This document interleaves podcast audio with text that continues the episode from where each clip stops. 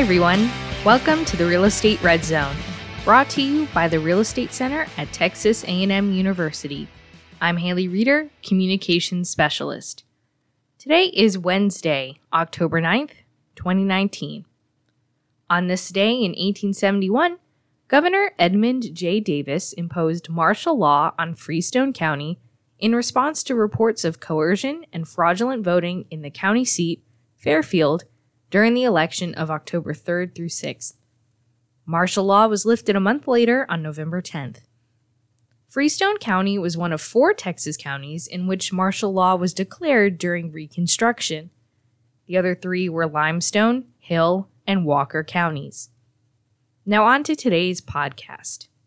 Texas' 13 U.S. military installations had a total economic output of $101.6 billion in 2017, according to the Texas Comptroller of Public Accounts. Bases directly employed more than 224,000, and another 400,000 were indirectly employed, contributing at least $39.8 billion in disposable personal income for Texas citizens. Factor in veterans and the mobile lifestyle of the typical service member, and the military adds an interesting twist to the state's overall housing market. Real Estate Center senior data analyst Joshua Roberson discusses this in his latest article, Homefront How the Military Influences Texas Housing Markets. He joins us today to talk more about military housing in Texas. Thanks for being here. Thanks for having me. So, generally, how does the military contribute to the economy?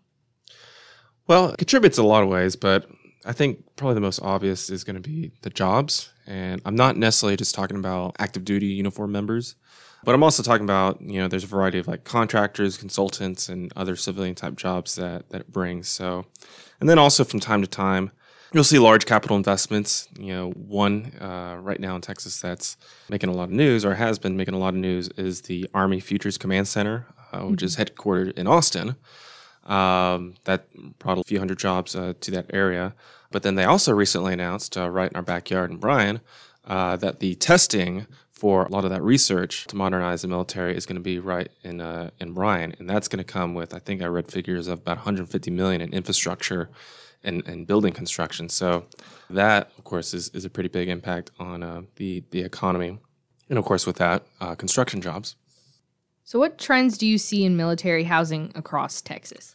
So, trends. I mean, you can kind of split it up by different, I guess, aspects of the military. Um, so, I started off with uh, in the article talking about the active duty uh, service members, and by and large, by the numbers, um, the trend is that they're they're not as engaged, you know, percentage wise as the as the general public, uh, which probably not too terribly surprising. But to actually look at the numbers and see kind of what that gap is, uh, the military as a whole is is fairly young. Uh, a lot of the enlisted service members uh, are in their twenties, which you know even outside of the military, uh, twenty year olds aren't buying homes like they uh, like they used to. And so to be in the military, where you know your lifestyle is always changing, there's always a deployment or change of station around the corner.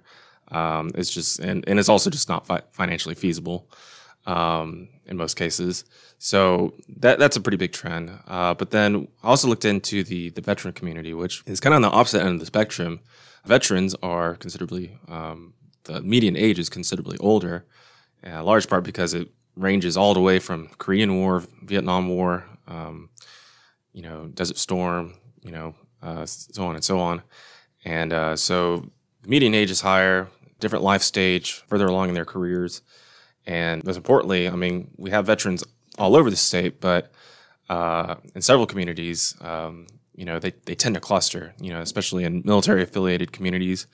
Um, I talked a little bit about the uh, Killeen Temple area, San Antonio, and El Paso, but um, if you kind of expand it outside the metros, uh, outside of San Antonio and some of that outward surrounding counties, you, you see a lot of military as well. So uh, they tend to cluster.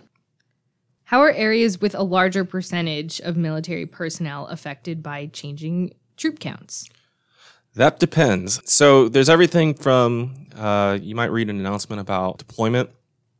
I didn't really see a whole lot of change I mean, the, there is some change in like housing dynamics, but you know, some of the larger bases here in Texas are in larger metros. I mean, San Antonio being the largest, but even you know uh, uh, the Killeen area and El Paso, you still have several hundred thousand people living there. So the military makes a relatively smaller number count of the entire population. So that probably explains why you don't see a whole lot. But uh, some of the other larger troop counts, you have things like about 10 years ago, or a little longer than that, there was a whole armored division that relocated from Europe to El Paso with the uh, base realignment and closures. And you would think that that would have a pretty big impact because uh, I don't know the exact definition of, of, of division. I, and I apologize if I can get some of these terms wrong. Um, but I mean, we're talking several thousand people. Mm-hmm. It's a pretty big jump.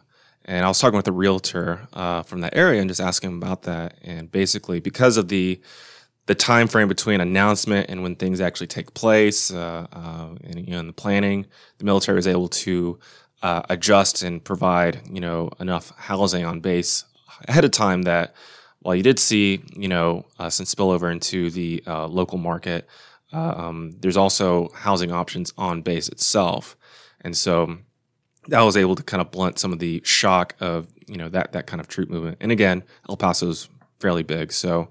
Um, so I was able to uh, absorb, you know, that that that impact. Uh, but then you have other situations such as you know declining troop counts in general just over the decade. Um, I was reading an article uh, out of Fort Hood area where because of the declining troop counts, Fort Hood actually opened up some of the military, uh, some of the housing on on on base on post.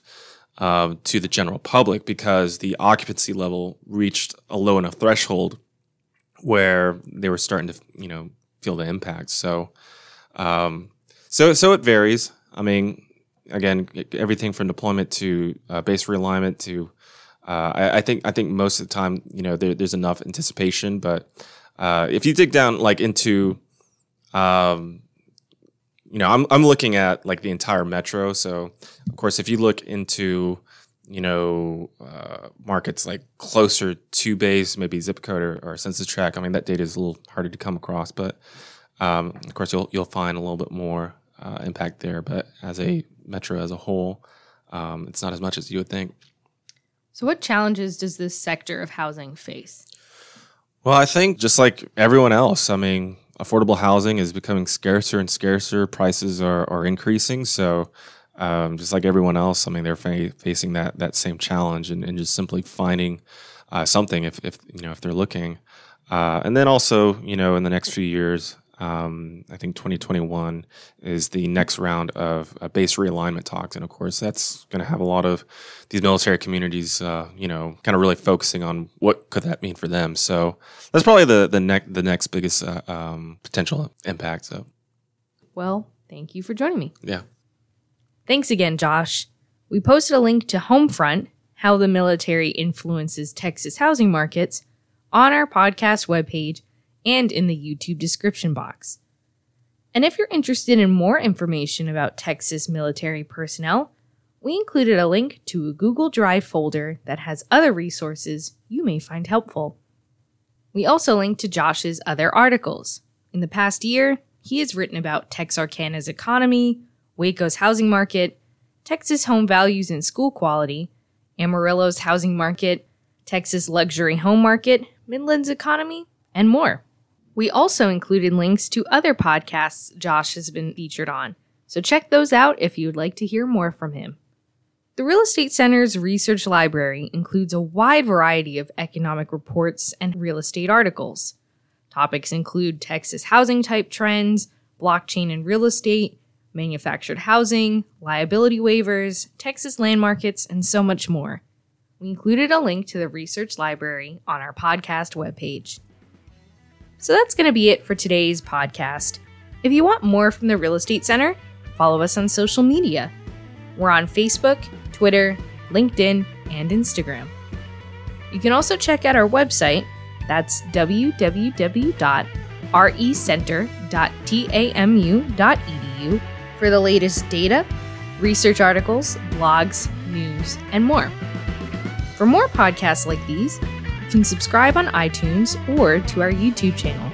All podcasts are also available for free on our website.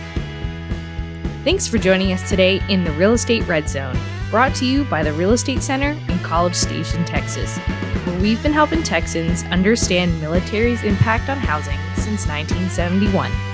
This is Haley Reeder, and I'll see you next time. Bye!